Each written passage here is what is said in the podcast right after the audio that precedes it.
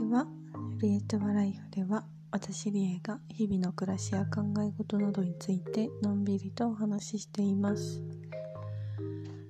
はい。えっ、ー、とちょっと前にですね風邪をひきましたっていう配信をしたと思うんですけどまあだいぶ良くなってきたなとは思います。まだねなんかちょっと鼻声だしたくさん動くと辛い部分はあるんですけどまあでもね鼻水とか痰がたくさん出てくるようになったっていうことは体の私の中の免疫細胞たちが頑張ってくれている証拠でもあるので、まあ、このままね無理をしないように様子を見つつ早く治るといいななんて思っています。うん今日は久しぶりに運動のつもりででまあ一応お店やに働いてるから結構運動してるんですけどまあでもそれ以外の感じでね運動っていう意味を兼ねてまたキノコ狩りに行ったんですけど前キノコの回でジプシーマッシュルームを狙ってますみたいな話を最後の方かなしたと思うんですけど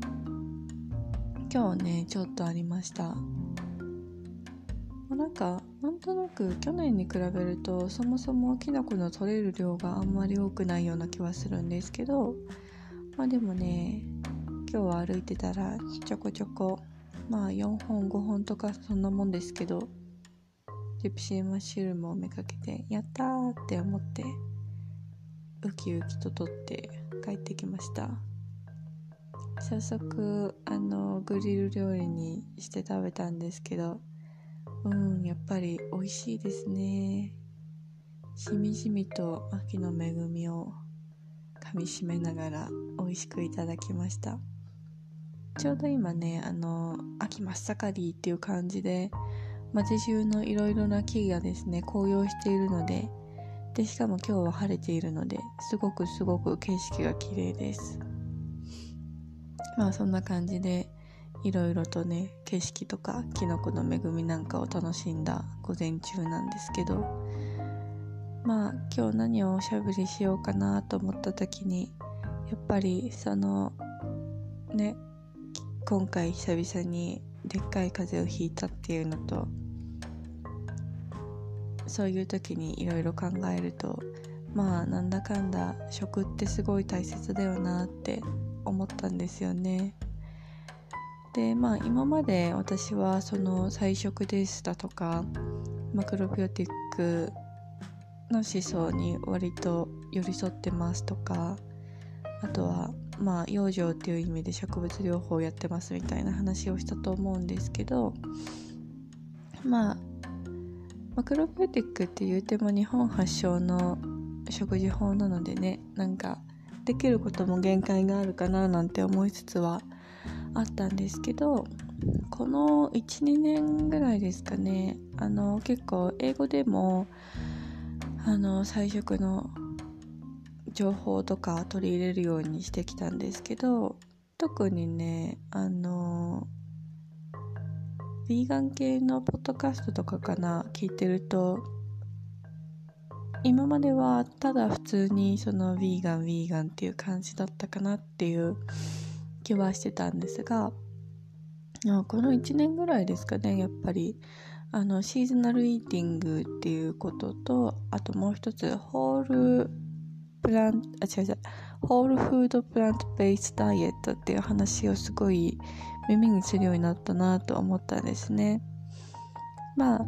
ヴィーガンの食事とか、まあ私はもっと広く菜食って言いますけど、菜食の食事をする上で、やっぱり気になるのは栄養面の話かなっていうふうに思うんですよね。まあ別にヴィーガンに限らず栄養面ってバランスがすごく大切だから何をどう食べるかっていうところはまあ食事を考える上で根本の問題かなとは思うんですけど、まあ、特に菜食はね動物性食材を使わないっていう場合がすごく多いのでまあよりバランスに気を使う面っていうのは多いのかなっていうふうに思うんですね。でもまあ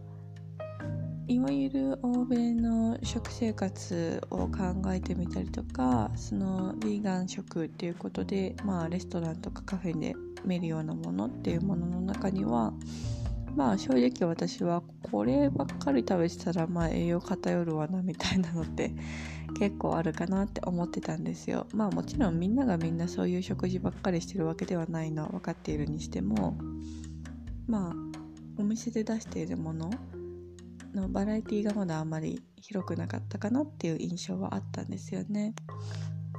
でもまあ最近その耳にするようになったホールフードプラントベーストダイエットっていうのをあの初めて目にした時にああこれだったらすごい理にかなってるしまあマクロビューティックの例えば一物全体っていうところにもすごくあの重なる部分があるなというふうに思ったのでまあその辺をちょっとだけシェアしようかななんて思いました。ちょうど1年前ぐらいかな。私があのライターをも今よりもっとちゃんとやってた時にちょうどねなんかプラントベースの記事を書いてたんですよ。でプラントベースについて日本語でいろいろ調べてるとまああくまでもその商品のプロモーションとかに使われていることが多くてだからまあいわゆるあれですよね。例えばプラントベースのミートだったりとかあのプラントベースミルクだったりとかそういう商品系に使われてるのかなっていう印象がすごい強かったんですけどまあ同じプラントベースについて英語で調べるとそのホールフードプラントベースダイエットっていう言葉がすごくたくさん出てきたんですね。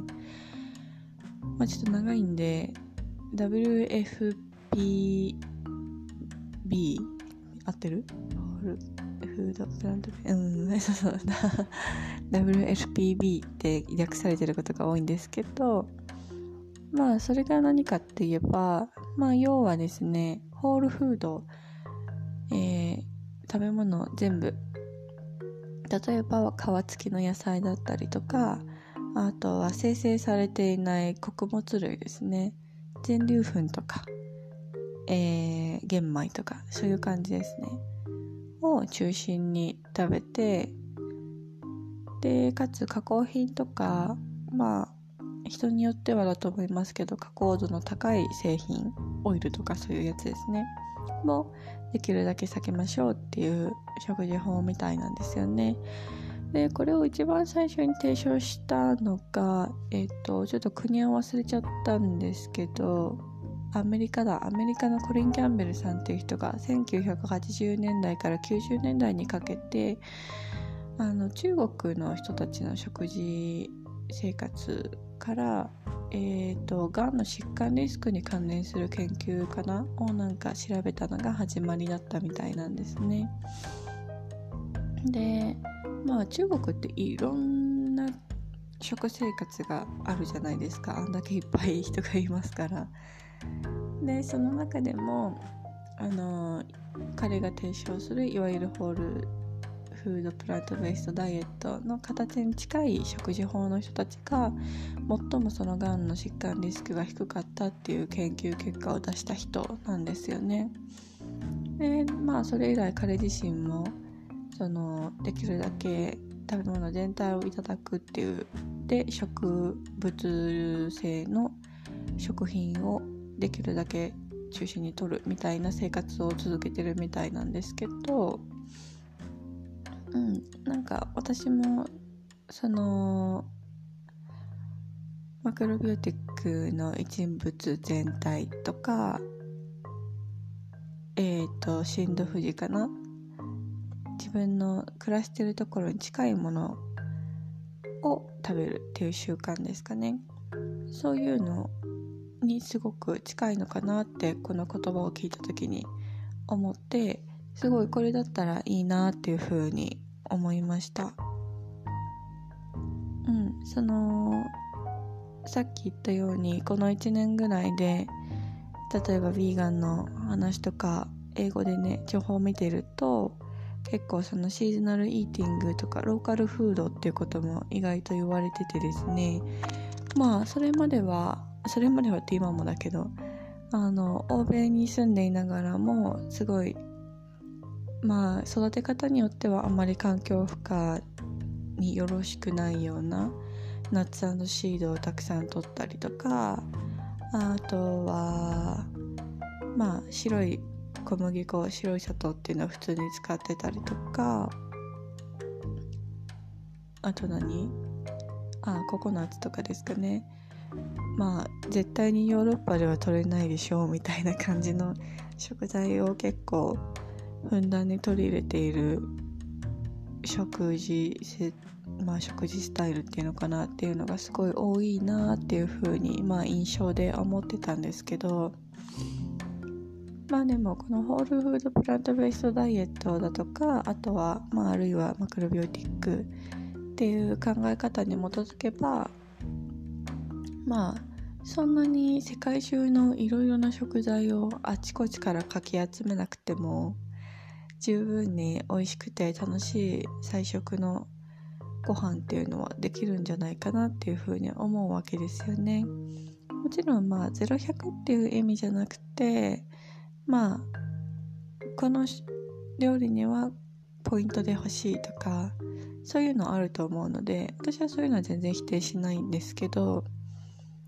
まあまあ基本をねそのローカルフードっていうところとホールフードっていうところにフォーカスすればまあ割とあの栄養も取りつつ健康を楽しみつつ地球にも配慮した食事っていうのが続けられるんじゃないかなっていうふうに思います。まあとはいえちょっと気になる面もあってですねあの読書感想文の回で言ったと思うんですけどあの「土と内臓」っていう本を未だに読んでるんですけどで今やっと最後の方に近づいてきたところでまあ最近読んで結構改めて衝撃を受けたっていうところで言うとあの観光農法ですね。いわゆる農薬化学肥料予想剤などを使ったまあ一般的に広く今の現代の農法として用いられてるやり方で育てられた野菜っていうのはまあ例えば50年前100年前の野菜とかに比べて最大で90%の栄養素が削減削減っておかしいけど減少してるっていう結果が結構いくつか出てるらしいんですよね。でそれを見た時にまあやそうだろうなとは思うんですけど特に今までその土と内臓という方の内容を読み進めているとやっぱりいかに土壌の健康が大切か土壌の中のマイクロバイオームとかまあ細菌生物微生物かの存在がいかに大切かっていうことを思い知った上でその研究結果を改めて見るとすごいびっくりっていう感じ。まあびっくりとは思いつつ納得っていう感じですかね。なんですよね。なのでやっぱり同じプラントベースの食事をする上でもまあホールフードだったら何でもいいとかローカルフードだったら何でもいいっていうわけじゃなくててやっぱりどうやって育てられたかっていうこともすごい大切なんだなっていうふうに改めて感じました。なので前も言ってたと思うんですけどまあできるだけオーガニックなものを選んだりっていうことはこれからも改めて続けたいなというふうに思っています。うん。まあオーガニックを選べば栄養素が全然違うのかって言われたらまあ現時点ではそうでもないみたいなんですけどまあでも少なくとも私たちがそのオーガニックっていう選択肢を取ることで生産者さんたちがまあ、長くですねより長く、えー、有機農業の方法を取り続けられるようにでそうすることでだんだんゆっくりと土壌の生物たちのバランスが回復してでそこで育てられる野菜だとか果物だとか穀物っていうものの栄養素がまた少しずつ戻っていくんじゃないかなっていうふうに私は考えているのでまあ今ね作り手ではなくて消費者という形ではありますけどもまあね食べ物を作るっていうところからも応援したいなっていうふうに思いました。はい。まあなんかすごい取り留めもない感じになっちゃいましたけどとりあえずそう今日はね改めてその食っていうことについて考えた時に私の根本の部分をもう少し考え直したいなというか改めて見直したいなというふうに思ったのでまあ菜食のこと特に、えー、ホールフードプラントベーストダイエットのことについてちょっとシェアしてみました。はい。なんか日本も最近すごく寒くなってきたというふうに聞いたので皆様風邪をひかないように本当にご自愛ください。もし風邪をひいたら梅小番茶ですかね。日本だったら。梅小番茶を作ってゆっくりと体を温めて休んでください。はい。では今日も最後まで聞いてくださり本当にありがとうございました。ではまたね。バイ。